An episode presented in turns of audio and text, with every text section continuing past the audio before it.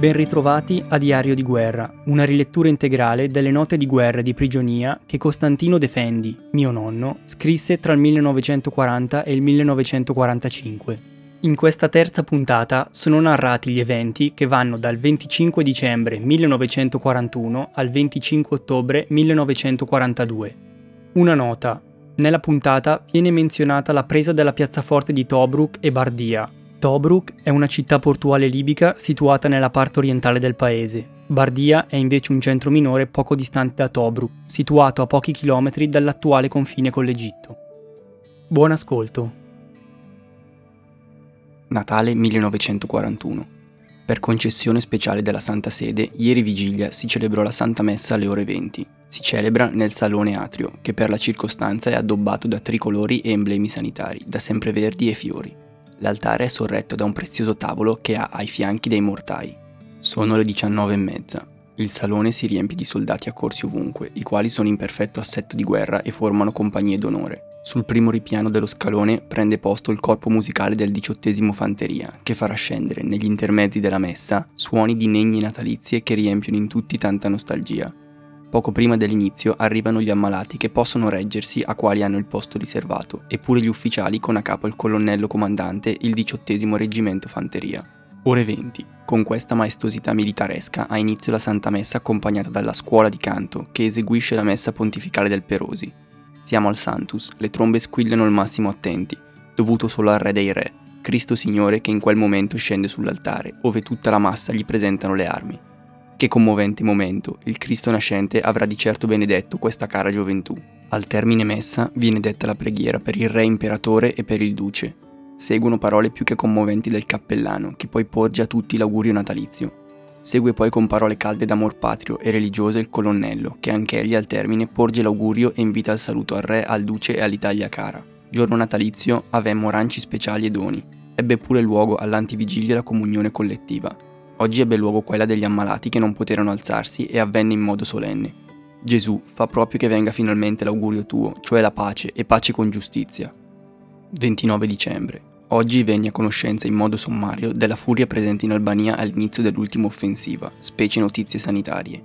Ecco i dati di due armate, l'undicesima e la nona. Forza cinquecentocinquantamila. trentatré divisioni, trentatré sezioni di sanità, duecentoventi ospedali da campo, tredici nuclei chirurgici, otto autoambulanze radiologiche, cinque sezioni di disinfezione, quattrocentosessanta cappellani, settecentosessanta cimiteri di guerra, ventitremila morti notificati ai comandi. trentuno dicembre, ultima sera dell'anno.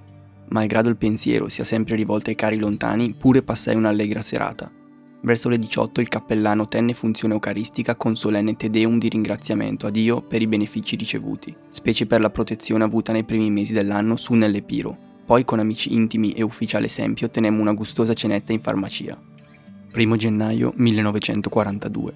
Messa Veni Creator per impetrare favori sul nuovo anno. Alle dieci, accompagnata da alcune benemerite donne, abbiamo avuto la visita della consorte di Parini, il capo degli affari civili per le Isole Ioniche, la quale si portò ai letti degli ammalati e a tutti non solo ebbe parole di conforto ma distribuì doni. Ecco la cartolina ricordo rilasciata. Il capo degli affari civili delle Isole Ioniche augura il buon anno ai valorosi combattenti della divisione Acqui, feriti e ammalati all'ospedale dell'Achilleion di Corfù. sei gennaio, Epifania. Ebbe luogo tra gli ammalati e i soldati del reparto una gustosa lotteria con doni pervenuti dal comando divisione degli affari civili e dai fasci femminili della cara patria. A tutti vado un ringraziamento non solo per il dono, ma anche per aver dato mezzo di passare una gustosa serata. Io presi un bel paio di calzetti di lana, in tutti i doni v'era una medaglietta della Vergine Santissima con tricolore, bel significato. dodici febbraio, ripieghiamo l'ospedale per ordine divisionale, per sistemarlo un po' per poi essere pronti a nuovi servizi. Ci rincresce però lasciare l'Achilleion, ma più ancora i cari ammalati. Veniamo accantonati a Potamos, un gustoso villaggio. Prende il nostro posto il trentanovesimo ospedale da campo. Ecco il lavoro fatto sino ad oggi dall'ospedale, dal nove gennaio millenovecentoquarantuno al dodici febbraio millenovecentoquarantadue. Ricoverati treemilatrecentosessantotto, questa cifra dice molto. Dice pure dell'imponente lavoro, sacrifici e veglia dei nostri cari ufficiali, infermieri e tutti gli altri addetti ad altri servizi per il buon andamento dell'ospedale. I deceduti furono ventitré. tredici febbraio. La nuova dimora è discreta. Io continuo il postino. Il lavoro è assai limitato, perciò faccio di aiuto al magazzino. Non abbiamo più con noi il capitano De Franchi, partito per licenza e rimasto in Italia per malattia, e se avessimo quello, tante cose non sarebbero avvenute. Potamos dista quattro chilometri, è semicollina, il lavoro è riorganizzazione dell'ospedale. venti febbraio. Da un breve periodo di tempo in qua, vediamo passare da questo mare convogli innumerevoli con in sé tutta la parata militaresca, piroscafi stracarichi di materiale da guerra serrati tra incrociatori, cacciatorpedinieri eccetera, e protetti da reparti aerei. Da dove vengono? Dove sono diretti? Risponderanno i fatti, così dicono i silenziosi ma pur gloriosi marinai italiani. undici marzo. Mio onomastico, non potevo avere un regalo sì bello come avere la posta di mamma, di papà, di Emilia, di cari amici, tanta non mai avuta sin qui. dodici marzo. Solenne messa da morto ebbe luogo in cattedrale con la partecipazione di tutte le autorità militari civili, in suffragio del duca d'Aosta viceré d'Etiopia. La chiesa era affollatissima, ufficiava Monsignore della Vecchia, protonotario apostolico. ventidue marzo al quattro aprile. Fui ricoverato al trentanovesimo ospedale, fatti raggi, radiografia, visite eccetera. Mi trovarono poco o niente, debbo fare una cura ricostituente dati gli strapazzi fatti in linea e qui. Ebbi tante visite dai cari amici, specie dagli ufficiali che mi volevano tanto bene. Pasqua millenovecentoquarantadue. Lieta giornata, sole raggiante. Appena svegliatisi ci scambiamo gli auguri. Ore dieci, Santa Messa e Omelia, rievocando il mistero della resurrezione. Alle dodici, rancio speciale, più d'uno presero la parola, indi, canti patriottici e regionali. Il pensiero però era sempre a casa, ebbi molta posta. A sera, con amici intimi, una degna combriccola, mangiamo un bel quarto di capretto con vino puro d'Italia. undici, dodici, tredici aprile. Esami di caporale. Commissione esaminatoria composta dal colonnello Marchetti, dai direttori degli ospedali e da un tenente di fanteria. Gli esami si svolsero in fortezza. L'undici esame in scritto e orale, dodici compito del sanitario, tredici comando squadra. Confesso che ero un po' titubante, trovandomi innanzi a tanta commissione. Specie mi trovavo un po' imbarazzato per il comando squadra, però me la cavai bene ugualmente. In altre cose e materie non ci pensavo neanche. sedici aprile. Con commozione somma, oggi ebbi una bellissima lettera proprio di suo pugno dall'amatissimo mio vescovo di Bergamo. Trovandosi così impegnatissimo per tutte le sue pastorali, trova però modo di scrivere personalmente a tutti i suoi cari soldati, così li chiama. A parole di conforto, disprone e invia a tutti i bergamaschi presenti al reparto l'apostolica benedizione. diciassette aprile. Finalmente, dopo tanti giorni di pena, ecco giungermi oggi l'assicurazione che papà non solo va meglio, ma ha anche lasciato l'ospedale. Quanta gioia si è infusa nell'animo a tale notizia. Ti ringrazio, Dio buono, che non solo ci hai preservato dalla disgrazia di perdere il papà, ma l'hai completata ristabilendolo in salute. Della sorella non so ancora nulla, spero che anch'ella sia migliorata. Te la raccomando, buon Dio. ventiquattro aprile. Col pensiero vado ad un anno fa, che come oggi avvenne la vittoria sulla Grecia. Quest'anno siamo qua vittoriosi sui suoi territori. Gloria ai nostri soldati, requiem ai gloriosi caduti. venticinque aprile. Promozione a caporale. Dal comando divisione venne l'ufficiale comunicazione che siamo stati promossi caporali a pieni voti, io, Scarioni e Zatti. Tutta però fu bontà degli ufficiali. Abbiamo dagli amici congratulazioni più calde, poi a sua volta noi abbiamo offerto una bicchierata. A sera poi nessuno aveva voglia di dormire, tutti gli scherzi immaginabili si facevano, volavano i pagliericci, a chi la branda, a chi la coperta e perfino passavano dalle finestre. V'era poi il nonno Lecchi, il più anziano, che era il capo e più scherzevole, che faceva ridere di gusto, anch'io partecipai, e effettivamente si prende sonno solo verso le quattro del mattino. ventotto aprile. Oggi viene commemorato l'anniversario della conquista da parte italiana dell'isola, effettuata da un gruppo di marinai e aviatori che sbarcati dai idrovolanti issavano il tricolore sugli spalti della fortezza, innalzando nel limpido cielo primaverile il triplice saluto alla voce, al re, al duce e all'Italia. Questa mattina, alle ore otto, nel primo annuale dell'occupazione della città e dell'isola, ha avuto luogo nel più alto contrafforte della fortezza vecchia una suggestiva cerimonia per l'alzabandiera. Erano presenti il capo degli affari civili, eccellenza Parini, il comandante della divisione, general Mazzini, il commissario del fascio, console Fogaccia, tutti i colonnelli, comandanti di corpo e vari ufficiali. nove maggio, festa dell'esercito e dell'impero, l'abbiamo celebrata condegnamente. Adunate in perfetto ordine, passati in rassegna dal nuovo direttore capitano Ambiveri che ci rivolgeva poi parole commemorative e terminava inneggiando al re, al duce e all'Italia. Seguì una lotteria. Segue poi il cappellano con un convincente discorso, incitando all'amore della patria. quattordici maggio. In unione alle feste celebrative in tutta l'Italia per il venticinquesimo anniversario della consacrazione episcopale di Pio tredicesimo, abbiamo assistito nella cattedrale ad una solenne messa con Te Deum. Presenziavano all'insigne cerimonia tutte le autorità civili e militari dell'isola e rappresentanze di tutti i corpi. Nella cappella dell'ospedale, Santa Messa e moltissime comunioni offerte per il Papa. diciassette maggio, giornata afosa, quasi tutto il materiale ospedalierico è pronto per nuovo impiego. trenta maggio, oggi abbiamo ordine di trasferimento e verso le diciotto è già tutto sulla nave Città di Spezia il materiale. Noi andremo verso le venti, alle ventuno la nave lascia Corfù. Gente corfiota, specie bambini, vennero fino al porto a salutarci e piangevano. Anche in noi si è fuso un senso di rincrescimento abbandonando questa bell'isola e gente buona, specie i bambini che erano a noi tanto affezionati. trentuno maggio. Siamo in alto mare, è di festivo, viene celebrata la Santa Messa su incoperta che è commovente. L'ostia santa viene alzata verso il cielo come propiziatrice durante la navigazione. Il cappellano poi imparte la generale assoluzione, nel caso. Alle quindici arrivo a Prevesa. Si sbarca e ci accantoniamo al campo Carinoli in attesa di altri mezzi per raggiungere Zante, nuova destinazione. Dall'primo al sei giugno, sempre a Prevesa, in attesa di imbarcazione. Visitai Prevesa, discreta borgata, visitai e sostai presso la chiesa cattolica, pure dormii nella casa canonica. sei giugno, sono le ore sei e mezza, ci imbarchiamo su nave da guerra Vergade, che da Prevesa ci porterà a Cefalonia.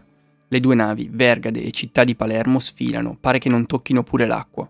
Alle quindici abbiamo avuto un falso allarme aereo, tutti i marinai erano al posto di combattimento. Alle diciassette arrivo e sbarco a Cefalonia, porto di Argostoli. Si pernotta nella caserma Mussolini. sette giugno, ore cinque e mezza, partenza da Cefalonia su una motonave, Punta Amica. È pure festa e si ripete su in alto mare la commovente messa. Abbiamo con noi due reverende suore. Giungiamo a Zante alle undici. Il viaggio fu snervante, sì, ma gustoso, e tutto andò benissimo, essendo in questi giorni molto insidioso il mare. Il buon Dio ci ha proprio protetti. otto giugno. Sulla sera ebbi un po' di tempo e visitai la gustosa cittadina di Zante e condivido con Ugo Foscolo Zante fior del Levante. Visitai monumenti, piazze e vie, tutto piace all'occhio del visitatore. È ben tenuta e pulita, la popolazione tiene al decoro e favorisce molto gli italiani. Prendiamo per ora accantonamento presso un ex albergo in Piazza Vittorio Emanuele, vicino al Duomo Cattolico, che per me questa vicinanza è una grande consolazione e ogni tanto lo visito. Mi è molto spiaciuto non trovare l'amico Beretta, da pochi giorni partito per Cefalonia. dieci giugno. Ricorrendo oggi l'anniversario della dichiarazione di guerra, tutta la cittadina era imbandierata. Quanto era attraente. Quanta gioia per noi italiani vedere il sacro vessillo sventolare ovunque. Venne pure in visita ufficiale all'isola Eccellenza Parini, capo degli affari civili per le Isole Ioniche. diciannove giugno. Oggi, verso le sedici, si svolsero le onoranze funebri religiose per un aviatore tedesco deceduto per un incidente aviatorio. Parteciparono tutte le autorità civili e militari dell'isola con pure rappresentanze d'ogni reparto. Precedeva il corteo funebre la musica del trecentodiciassettesimo Fanteria. Io, con due altri, prestammo servizio religioso. La salma fu posta nel cimitero cittadino, parte militare. ventuno giugno. L'entusiasmo è al sommo per la conquista della piazzaforte di Tobruk e Bardia. L'avevamo saputo alle sedici, ma eravamo titubanti, non perché dubitassimo dei nostri valorosi soldati uniti ai tedeschi, ma sapevamo cosa voleva dire specie la conquista di Tobruk. Ma quando alle venti la radio confermò, era tutto un grido di entusiasmo e di evviva ai conquistatori, al re, al duce e all'Italia. ventisette giugno. Questa sera la compagnia di arte varia del trecentodiciassettesimo ha offerto ai compagni dell'isola un'ora di divertimento, riproducendosi in svariati numeri che riuscivano acclamatissimi. primo luglio. Con oggi iniziamo il funzionamento dell'ospedale in Zante, reparto chirurgico nell'infermeria Duca d'Aosta, altri reparti nella caserma dei gendarmi greci fatti sloggiare, era poi un ex convento. quattro luglio. Oggi venne in visita ufficiale il comandante della divisione, generale Mazzini. In serata visitò l'ospedale e si congratulò col direttore per la sistemazione e il buon ordine trovato nell'ospedale. cinque luglio, serata di gala in onore al generale al teatro cittadino. quattordici luglio, commosso commiato del tenente cappellano padre Patrizio. Da venti mesi è con noi e ha condiviso gioie e dolori. V'è in tutti un dolore grande nel doverci separare. Alle ore diciotto, funzione religiosa all'aperto. Rosario e litania, indi parole di circostanza intonate a lasciarci dei ricordi per la vita. Seguì poi dei gruppi fotoricordo e bicchierata. diciassette luglio. Arrivo del nuovo cappellano, padre Pandolfo, è un domenicano. Già fece varie campagne, specie d'Africa, è molto dotto, almeno dal primo contatto con noi. ventisei luglio. È domenica, assistiamo al Santo Sacrificio. Il nuovo cappellano al Vangelo spiega in modo elevatissimo ma anche pratico. Gesù piange su Gerusalemme. Punti pratici. Amare la patria, e qui entusiasticamente espone come e perché dobbiamo amarla. Anche Gesù amò la propria patria fino a piangere per essa perché prevedeva la distruzione. Secondo punto, amare alla preghiera, che eleva a Dio ed è fonte di consolazione. ventotto luglio, cambio di direttore, Ambiveri all'ottocentoventiquattresimo in Corfù, tenente cavallo dottor Antonio della terza sezione sanità al cinquecentottantaduesimo ospedale da campo. Questi cambiamenti tanto ci rincrescono perché arrecano tante incomprensioni, e poi per noi bergamaschi era qualche cosa essendo Ambiveri di Bergamo. dieci agosto. Stamane abbiamo avuto il primo decesso in Zante di un soldato, causa malaria perniciosa, però aveva pure il cuore troppo debole. dodici agosto. Alle ore otto si iniziò i funerali del soldato defunto. Santa Messa in Santa Maria, chiesa attigua all'ospedale, indi con la partecipazione di varie rappresentanze dei corpi militari e del colonnello Domenicani, comandante il trecentodiciassettesimo Fanteria e il Presidio, si snodò il corteo funebre per il cimitero. tredici agosto. Oggi abbiamo raggiunto il bel numero di centocinquantasei ammalati, compreso il cinquecentottantaduesimo bis su in collina, che forma una specie di convalescenziario. Dista tre quarti d'ora di strada. quindici agosto. Questo giorno quanto mi è caro e pure nostalgico per affetti intimi di fidanzamento, per tanti ricordi del movimento cattolico ch'io davo tutto il mio entusiasmo per tante altre cose di Cristiana Letizia. Stamane, facendo la Santa Comunione al Signore, dissi tutto e invocai su tutti benedizioni. sedici agosto, visita dell'isola del capo di Stato Maggiore della divisione, colonnello Tamone. ventidue agosto, visita all'isola del comandante di capo d'armata. Fu soddisfatto del funzionamento dell'ospedale, i ricoverati sono giunti a duecentoquattordici. Si lavora più non posso, caldo enorme.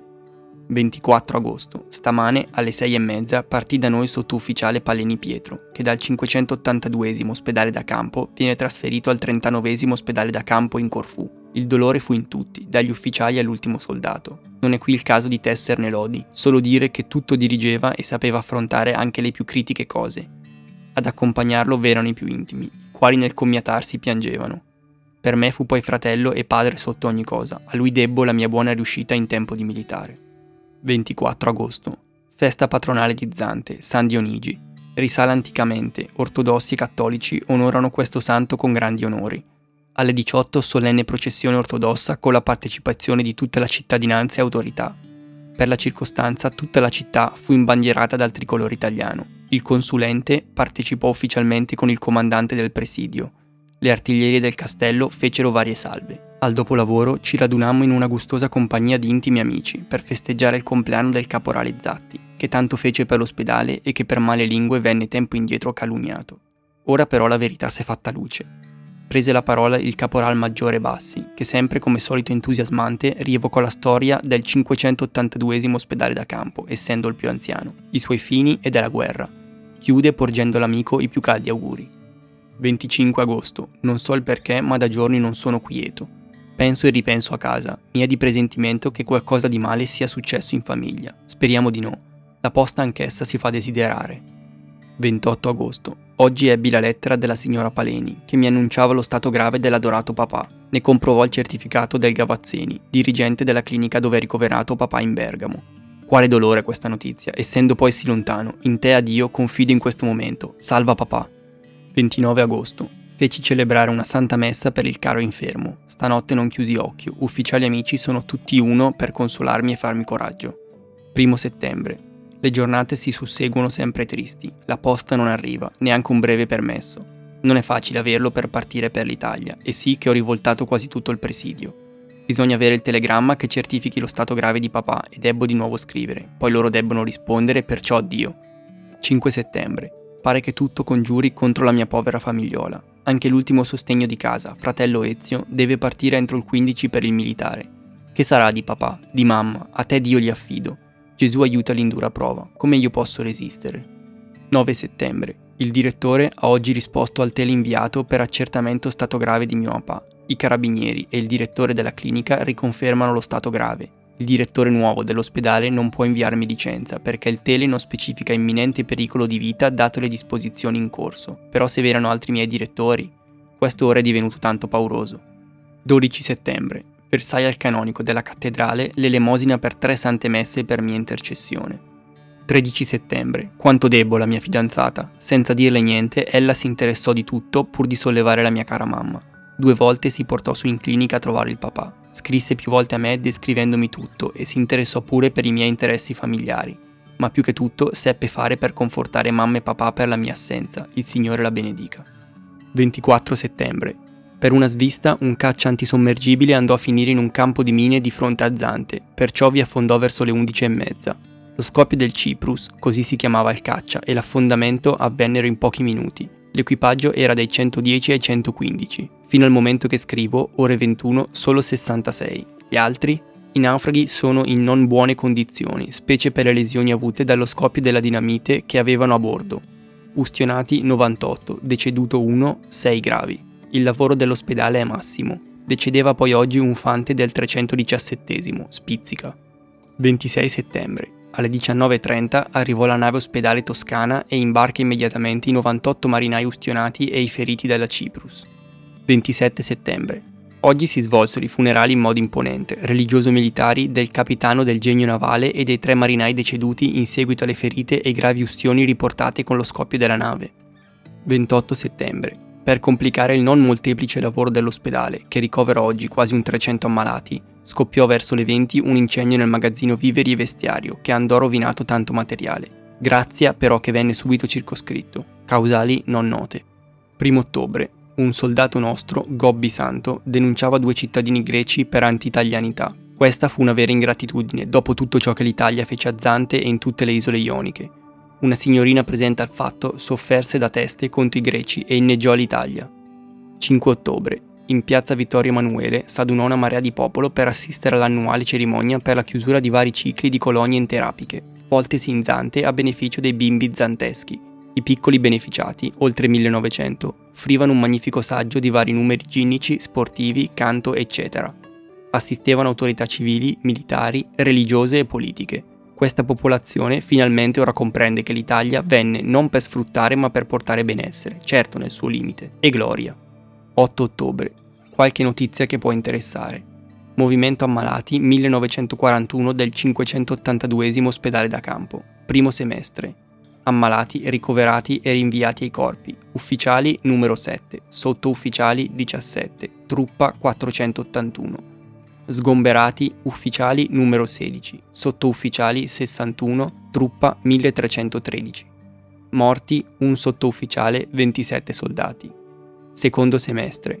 Ammalati, ricoverati e rinviati ai corpi. Ufficiali numero quindici, sottoufficiali ventinove, truppa ottocentottantuno.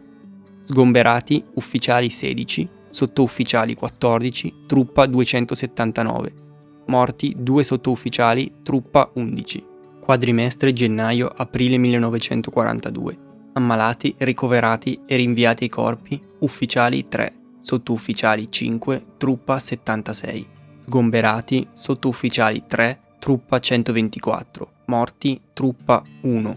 Quadrimestre maggio-agosto millenovecentoquarantadue. Ammalati, ricoverati e rinviati ai corpi. Ufficiali nove, sottufficiali quattordici, truppa seicentotrentasette. Sgombrati sette soldati, un morto. nove ottobre.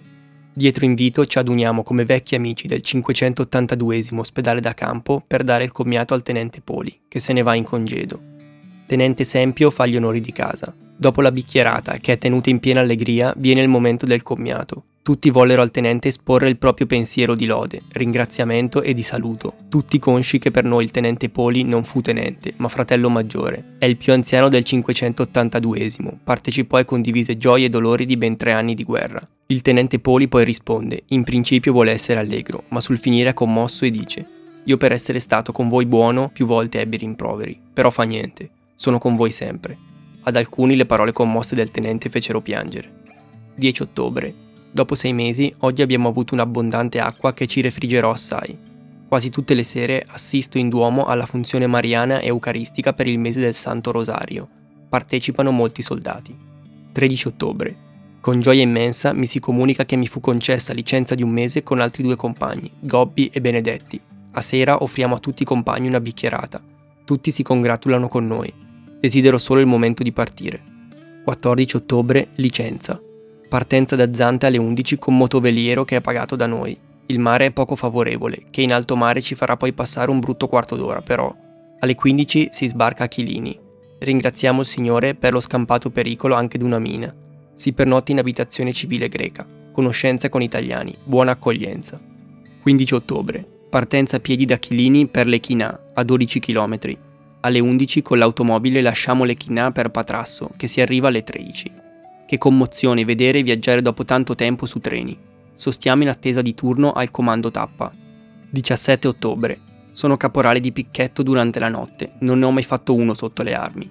Scrivo a casa dicendo che mi trovo a Patrasso per servizio, così non pensano male. Voglio fare un'improvvisata Emilia, però in modo evasivo le faccio prevedere una non lontana licenza e i compiti d'essa durante la mia licenza, però non svelo affatto che sono in viaggio. diciotto ottobre. Inquadrati ci portano alla chiesa cattolica per assistere alla messa domenicale, presente pure il generale della divisione Piemonte, chiesa assai bellina, forma gotico. venticinque ottobre, ore sette, partenza finalmente da Patrasso. Arrivo a Corinto alle quindici e mezza, cittadella marittima con importante porto. V'è pure il famoso ponte di ferro che unisce la Grecia settentrionale e centrale, ponte distrutto dagli inglesi, ora ricostruito dal nostro genio recentemente. Il tricolore sventola ovunque. Partenza alle ore sedici e mezza, arrivo a Megara alle diciotto e ad Atene alle ventuno e mezza.